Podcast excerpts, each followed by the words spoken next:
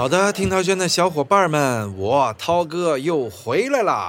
欧洲杯结束了，说实话，涛哥特别累啊。这届欧洲杯，呃，我一直在以私信又爆爆爆爆爆爆爆了开头啊，确实是收到了很多人的私信啊，让我预测比赛的，要买球衣的各种各样啊。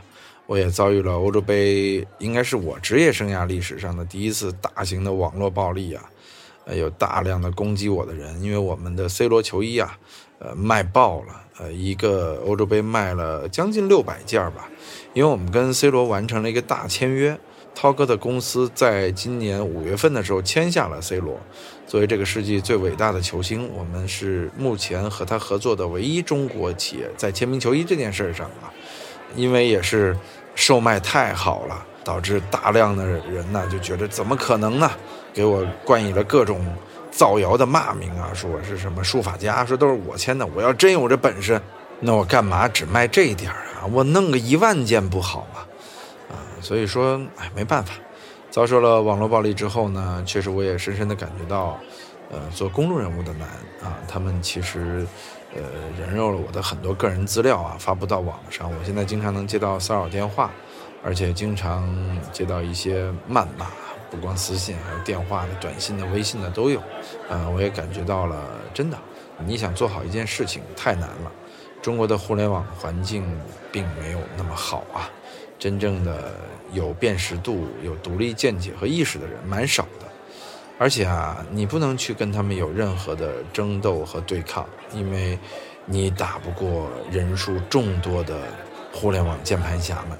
但是呢，你也还得扛，你也得在这个世界里不断的去证明自己，这是我这个欧洲杯的真实体验啊。呃，说实话啊，这届欧洲杯挺难忘的，挺难忘的。我个人经历了非常非常特别的一届欧洲杯，还好，听涛轩的小伙伴们还算是纯净啊。呃，非常开心又回来了，同时也感谢七多组合啊，七多组合，哎呦，把听涛轩弄的是比原来好听多了啊！这我听着我就不想回来了，我就听他们说挺好的，那有人爱有人不爱啊，但咱们有起码的尊重啊，对吧？真是七多一出声，那就是一台相声啊，而且男女搭配干活不累啊，什么时候给我也搭配女搭档好不好？算了。苦啊！我估计象征啊，也不会想着好事儿，好吧？我们今天就给大家来复盘一下美洲杯和欧洲杯吧。哎，今年也是巧了啊，欧洲杯和美洲杯同一年举办，而且这个决赛啊，七月十一号早上啊，美洲杯结束啊，梅老板捧杯，十二号凌晨，其实就是十一号晚上，欧洲杯哎结束，意大利夺冠，涛哥的意大利，意大利，意大利，爱豆的赞。我是意大利球迷啊，我所以对意大利夺冠，哎呦，非常非常的开心啊！尽管说实话，意大利中没有队员有机会拿到金球奖啊，我觉得是这样的。但是意大利能够夺冠，这已经是极其让人开心和欣慰的事情了。盼了冠军，盼了那好多年，从2006年夺冠，我们已经多少年了？十五年。没有夺得任何冠军了，所以特别特别的开心。当当当当！首先我们来说美洲杯冠军吧。美洲杯冠军不容易，尤其是梅西，啊，这是梅西职业生涯的首座成人国家队的冠军奖杯。我们知道之前奥运会金牌他拿过啊，呃，零八年这个奥运会的时候决赛打尼日利亚也是凭借迪玛利亚的唯一进球一比零战胜对手。你看这次同样也是迪玛利亚。哎呦，真的是迪玛利亚呀，才是梅西最好的伙伴啊！呃，长达十六年为国家队征战的时间，他先后四次闯进最后的冠亚军决赛啊，其中最接近的是一四年的世界杯啊，败于德国，拿了亚军。要不然梅西真的就是球王了啊！说实话，梅西真的是不容易。他拿美洲杯的那天，我们所有人啊都开心的要命。你看，我就看着梅西从一个少年成长为一个青年，最后成长为一个现在的中年，三十多岁，肩上扛了很重的担子，呃，眼神中的忧虑也越来越多了。说实话，太不容易了，真的为梅西感到高兴啊！这欧洲杯和美洲杯啊，其实蛮不同的。欧洲杯呢，由于相对固定，所以基本上是每四年一届。今年要不是因为疫情啊，肯定还是稳妥的啊。二零二零准时开赛，结果这个疫情推迟了一年，也创造了历史上少有的啊推迟一年进行的欧洲杯，啊，欧洲杯的规律性还是很强的。但是说实话，美洲杯这一百多年历史，变动实在是太多了，一会儿一年举办一届，两年举办一届。后来黑梅西的人说嘛，说美洲杯就是为阿根廷夺冠而举办的杯，这太黑了，根本不是这么回事儿。美洲杯啊，因为不断的希望，振兴它，让它变得更强，呃，包括拉动呃美洲的足球经济，才有了这样频繁进行的一个情况啊，并不是说啊美洲杯就不正规。其实美洲杯说实话也非常好看。我记得我当年看美洲杯最开心的是一九九五年。那时候的美洲杯赛真的是太好看了。当时巴西队的前锋不是罗马里奥，是图里奥，因为巴西好像带了一个巴西二队啊来参加比赛。但是阿根廷呢，却有这个巴蒂斯图塔、巴尔博这样的国家队的超级巨星啊。结果最后的决赛取胜的啊是乌拉圭队啊，当时的球星是弗朗西斯科利啊。那届美洲杯真的是蛮好看的。后来美洲杯的影响力啊就在不断的下降。啊其实中国队也有一次差点是参加了美洲杯，当时美洲由于队少嘛，由这个非美洲国家出一支球队来进行，比如日本队参加过美洲杯，咱中国队真就差一点就参加了美洲杯啊。后来呢，也不知道为什么足协临时变卦，后来就没参加成。我怀疑是怕输得太难看，因为确实不在一个水平线上嘛，确实容易输得特别特别的惨。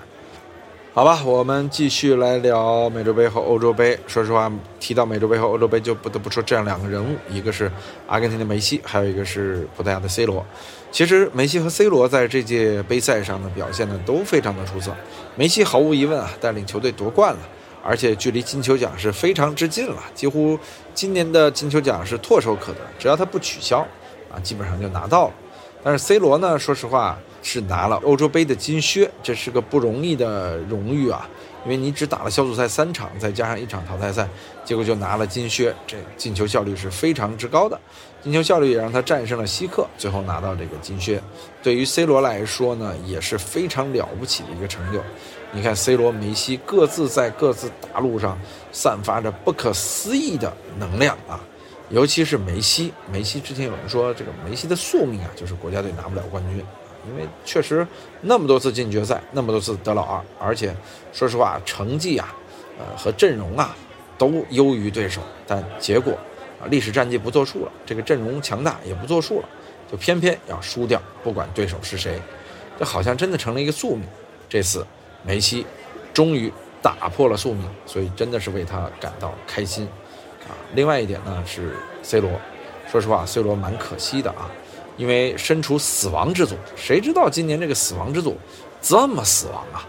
啊，你最后法国、德国、葡萄牙死亡之组三支球队全部出现，结果出现之后呢，很快分别被英格兰、被瑞士、比利时就给淘汰掉了。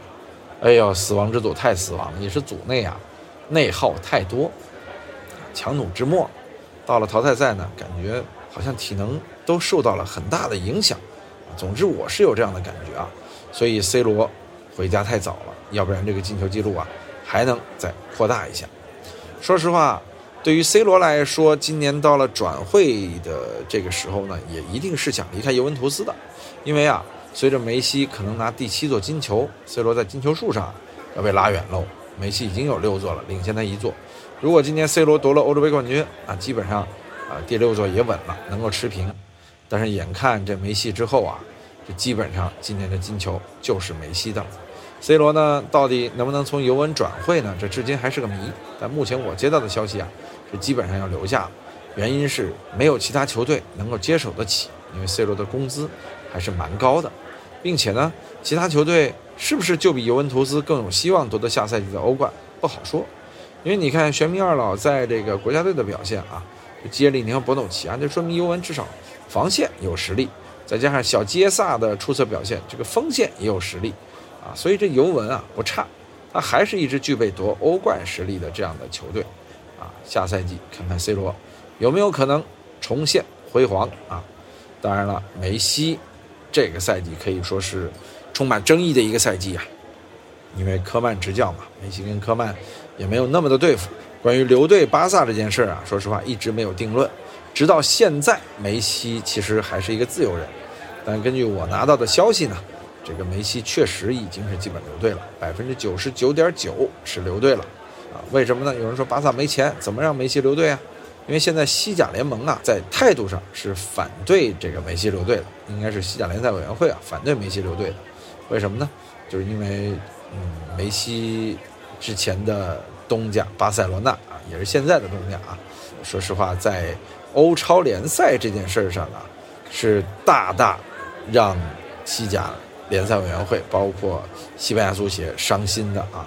这份伤心呢，让他们觉得我必须得惩罚你。怎么惩罚？就是给你设这个财政公平啊，让你梅西签不了。啊但是呢，一方面他们又明白，这真让你签不了之后啊，西甲联赛就完蛋了，梅西就白走了啊。所以现在呢。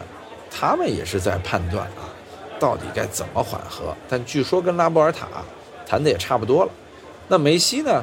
这是一方面，另外一方面就巴萨拿什么钱来真正买他呢？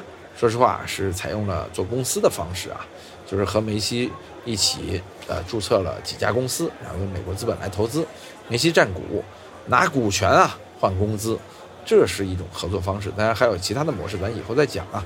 咱今儿主要还是讲美洲杯和欧洲杯。啊，也就是说，今年对梅西来说实在是太风雨飘摇、太特殊的一年了。所以说，呃，能够拿到一个美洲杯的冠军，简直就是感觉是上天都有点觉着梅西不容易啊。这次终于把幸运女神眷顾在了阿根廷的头上。为什么说幸运女神呢？因为我觉得这届阿根廷其实从硬实力上来说不如决赛对手巴西啊。可能有人不同意，但我是这么认为的。三条线。除了梅西这个点之外，其他都差那么点意思啊。当然，确实像马丁内斯啊、老塔罗这些球员，这这届表现的确实好。还有德保罗啊，是新的发现，因为他们夺冠了，这反推这几个表现的好。你从之前历史上来看，那巴西还是要略强的啊。但是没办法，今年啊，感觉天意就站在梅西这边，他注定要得球王。所以美洲杯现在两雄争霸的局面还是非常明朗的。甚至比以前要更加明朗了，这也是跟后续球员啊青黄不接有一定的关系。说实话，呃，阿巴西和阿根廷仍然是呃两家独大的南美洲的格局啊。这是我们说的美洲杯啊。我们再看欧洲杯，欧洲杯今年呢，说实话是乱象丛生。我们说了，死亡之组全死亡，这是欧洲杯的第一个故事啊。有人说这个德国因为老化了，死亡是没问题的。葡萄牙因为你出来之后遇到的是比利时，比利时也强啊，所以你离开也是正常的。可是这法国为什么输瑞士呢？法国呀，之前确实出现了一些内讧啊，呃，吉鲁啊和姆巴佩啊，针对这个一些言论呢，产生了非常大的冲突，甚至发布会上就直接点名了。这说实话，比以前法国的内讧还要明显，还要强烈啊！就冲这一点，法国走是必然的。不倒在瑞士面前，他也会倒在后面的球队面前。所以法国呀，这么强的一套阵容，可惜，可惜，太可惜。刚才我们说了，德国啊，德国确实世界冠军当年的班底都差不多了，只有穆勒啊、呃诺伊尔这些人还在，啊剩下来的球员呢，说实话远不如当年的呃小猪啊、拉姆啊那么的有灵性。这支德国目前的下滑还是比较厉害的。啊而且，勒夫确实也不能再给德国带来什么新的东西了，所以这赛季之后，勒夫啊也就下课了。德国将迎来新的时代，啊，今年的欧洲杯就是对德国上个时代的一个总结吧。那基于葡萄牙呢，说实话是赶上了黄金一代，葡萄牙太可惜了，有 C 罗，有 B 费，有 B 席，菲利克斯，啊，这个太多好球员了，三条线真的是都特别好使。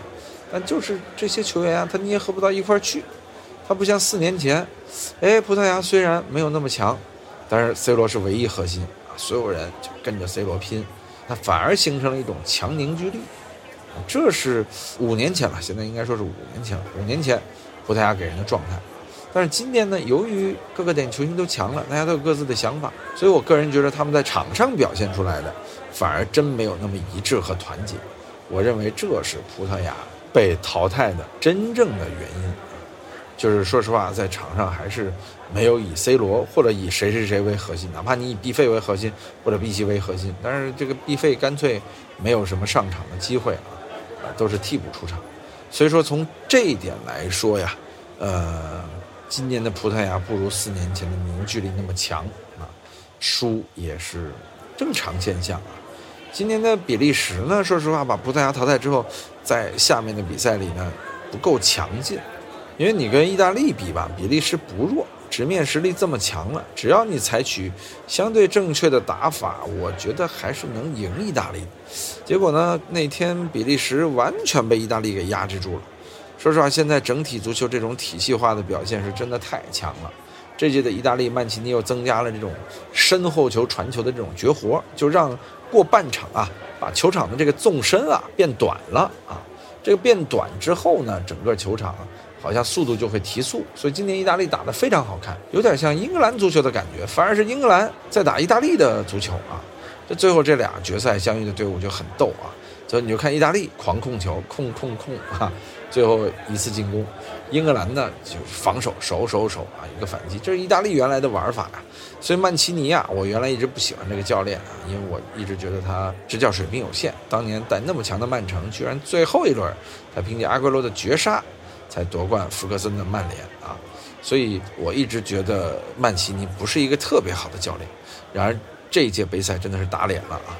曼奇尼的整个的临场指挥和运筹帷幄，让我觉得我的天，曼奇尼现在长教练了，长球了啊！他已经是一个相当强的世界级的教练了，而且他的排兵布阵，呃，调兵遣将，真的是非常的聪明。他看起来了解这支意大利队啊，他带领的意大利队不断的取得了各种连胜啊，不败的这样的记录，确实他跟这支意大利队是非常非常贴合的啊！意大利队。为什么最后能夺冠呢？首先几点啊，这些年啊，欧洲杯或者世界杯能夺冠的球队，要么就是两种，一种是黄金一代，一种是体系型的球队。什么叫体系型球队？就说这些球员啊，大概来自于同一个联赛，甚至同一个队。你像零六年的意大利，全队都是意甲本土啊。零八年的西班牙，基本上除了法布雷加斯之外，其他也都是本土。皇马、巴萨外加什么比利亚雷亚的卡普特维拉这样的组合，一零啊、一二啊都是这样的玩法。到了这个一四年，德国多特和拜仁的底子。有人说这一六年不对呀，一六年你葡萄牙谁的底子？啊皇马的底子吗？其实一六年是这样啊，一六年由于葡萄牙相对是 C 罗唯一核心的这种玩法，所以它相对来说统一，战术也统一，思想也统一，就是以 C 罗为核心往前拼。虽说队员们不完全来自于同一个联赛、同一支球队，但是目标是一致的，所以他很容易捏合起来。啊，就这种只有一个大腕的球队啊，他不出事儿，反而这大腕受伤了之后，决赛受伤的时候，一波队友为他拼啊，大家的那种凝聚力是极强极强的啊。这是一六年，其实还是一支体系化的球队。比如说一八年就例外了，对，这就是我说的。还有一种夺冠方式叫黄金一代，啊，就你这波球员都太强了，远超对手。其实法国一八年夺冠啊，就是这个道理，就他实力太强了，他有没有内讧，他肯定也存在着问题。那个时候德尚的管理还强，因为你毕竟这些人还没拿世界冠军嘛，对吧？德尚更衣室骂一骂还有用，下半场让大家都给姆巴佩传球有用。你看现在说还有用吗？一旦这些队员夺了冠啊，心高气傲，主教练也不是事儿了啊。所以说德尚的下一步管理是非常非常之困难的，因为法国球员啊确实懒散啊。这次呢，法国队回家。完全因为他们大意啊，真的是大意。你怎么能在对瑞士的比赛里让人进这么多球呢？而且几次将比分扳平，我觉得这个说实话是法国队完全在防守端大意而造成的。慢慢吞吞，控控控，你明明实力比别人强，最后还偏要打点球大战，结果把姆巴佩给卖了。啊所以法国今年真的是死于自负啊！啊，那么强的一支球队，太可惜了啊！就是体系再强，它架不住黄金一代团结。黄金一代一旦团结，这是无敌的。但你稍有不团结，体系强的球队一定是无敌的。这就是足球比赛里的此消彼长，也是足球比赛特别好看的一点。因为各支球队其实技战术特点都不一样，技术体能和临场指挥能力的这种硬实力的分布啊，也都各不一样。所以足球比赛的因素太综合了，不是你有一个梅西你就能场场取胜的啊。那其实就是这个原理。今年啊，其实我本来一直在说英格兰会夺冠嘛，因为说实话，今年是英超年，你看。呃，两支英超球队又相遇在了欧冠决赛里边。以往啊，两支德甲球队相遇在欧冠决赛里边，你看第二年德国拿了这个世界杯，就说明黄金一代来了。这英格兰也是啊，这么好的一堆球员，刚刚啊，切尔西还在这个英超内战里边拿了这个欧冠冠军。就英格兰足球，这就是他的巅峰年，他就应该进决赛，啊，他也应该最后夺冠。我觉得英格兰不夺冠确实有点惨啊！你想，家门口啊。这这这心理压力太大，这多郁闷！这很多球员他必须得心理干预才能走出来啊。你比如说罚丢点球那仨，啊，其实我本来认为啊，这支球队是实力上要强于意大利的，但是说实话，比赛的场面是完全反过来的，这是没想到的。所以我觉得意大利赢啊，也是在情理之中，因为他们确实在控制层面上做的比英格兰要更好，这是他赢得比赛的关键。当然，说实话，英格兰最后也有机会，但是我觉得英格兰自己是放弃了。其实下半场后半段，包括加时赛，英格兰打得不错，他但凡进攻再努力一些，也就抢出来一个球了。所以最后呢，也是恨铁不成钢啊。现在想想，这毕竟是在你家门口啊，就这种比赛最后没拿下来，这难怪英格兰球迷最后暴躁如雷啊！大家看英格兰球迷从欧洲杯走出来之后那种恐怖的气氛，这是一种多么压抑的、可怕的。难过的瞬间啊，这是本届欧洲杯的黑镜头之一啊。我们反过来再说这个冠军意大利，呃，体系化的球员都来自于意甲，也有其他联赛的，其中切尔西还有，比如若日尼奥啊。但是呢，就是这波球员打出了非常整体化的足球，啊，用一个完全统一的面貌出现在每一场比赛当中，最后夺得了欧洲杯的冠军。其实点球的时候，你已经看得出来。意大利已经是信心十足了，而且英格兰在点球这块从来就不占优势。索斯盖特这个排兵布阵也多少有点问题啊，就让十九岁的小孩去罚第五个呀，他的压力太大。其实他完成的不错，那脚射门打的已经质量很高了，但是没办法，唐纳鲁马太仙了，真就把这球给判断下来了。所以说呀，索斯盖特就这个命啊！一九九六年欧洲杯，索斯盖特就是在面对德国队的比赛当中，半决赛。罚丢点球被淘汰，后来这个全英都一整天都在播放他罚丢点球这个画面。索斯盖特那会儿一定是找心理干预的，啊，必须得接受心理治疗，啊，全英公敌呀又成了。谁能想到很多年后啊，他成了这个球队的主教练呢？结果这次又没有能够帮助球队夺得欧洲杯的冠军。说实话，离这个创造历史啊，又仅仅差了一步，非常非常的遗憾啊。如果说英格兰要在最后时间稍微努力一些，这一切也许是逆转的。索斯盖特是个非常保守的教练，所以未来我觉得他还会继续这样带英格兰。保守没有错，只是啊，你该稍微强硬往前攻的时候，稍微努力一些，可能一切问题就都解决了。当然，咱们站着说话不腰疼啊。意大利打的确实也够好。意大利整个决赛啊是有条不紊、张弛有度，就是冠军相确实是体现在意大利的每一次拿球当中的。其实，在过程中我就觉得意大利这个球基本上是稳了啊，因为强队风范，对方是在靠拼、靠抢、靠冲击力，而意大利是在靠控。我觉得这一点就是挺了不起的。而且意大利的小杰萨，我刚才说了，我特别喜欢，我很看好他未来成为球王啊。所以，从此来说呢，我个人觉得意大利夺冠确实不意外，它的故事性啊和戏剧性啊，还有内网对他的这个态度啊，都是说明意大利最后是要夺冠的球队啊。其实今年还有一支球队没有夺冠，我挺遗憾的，就是丹麦。我们都知道，这个埃里克森在开赛不久就出现了倒地昏迷啊，这个心脏猝停的这样的一个场面。队友们非常感人的围成一个人墙啊，把他挡在中间，然后队医紧急治疗。由于有了球场内的这种急救设备，所以埃里克森是治回来了。但是呢，当时丹麦队因为情绪受了影响，零比一输了芬兰。说实话，是唯一一场九十分钟之内输球的比赛啊。丹麦后面的表现就让你觉得，哎，当初怎么还输芬兰呢？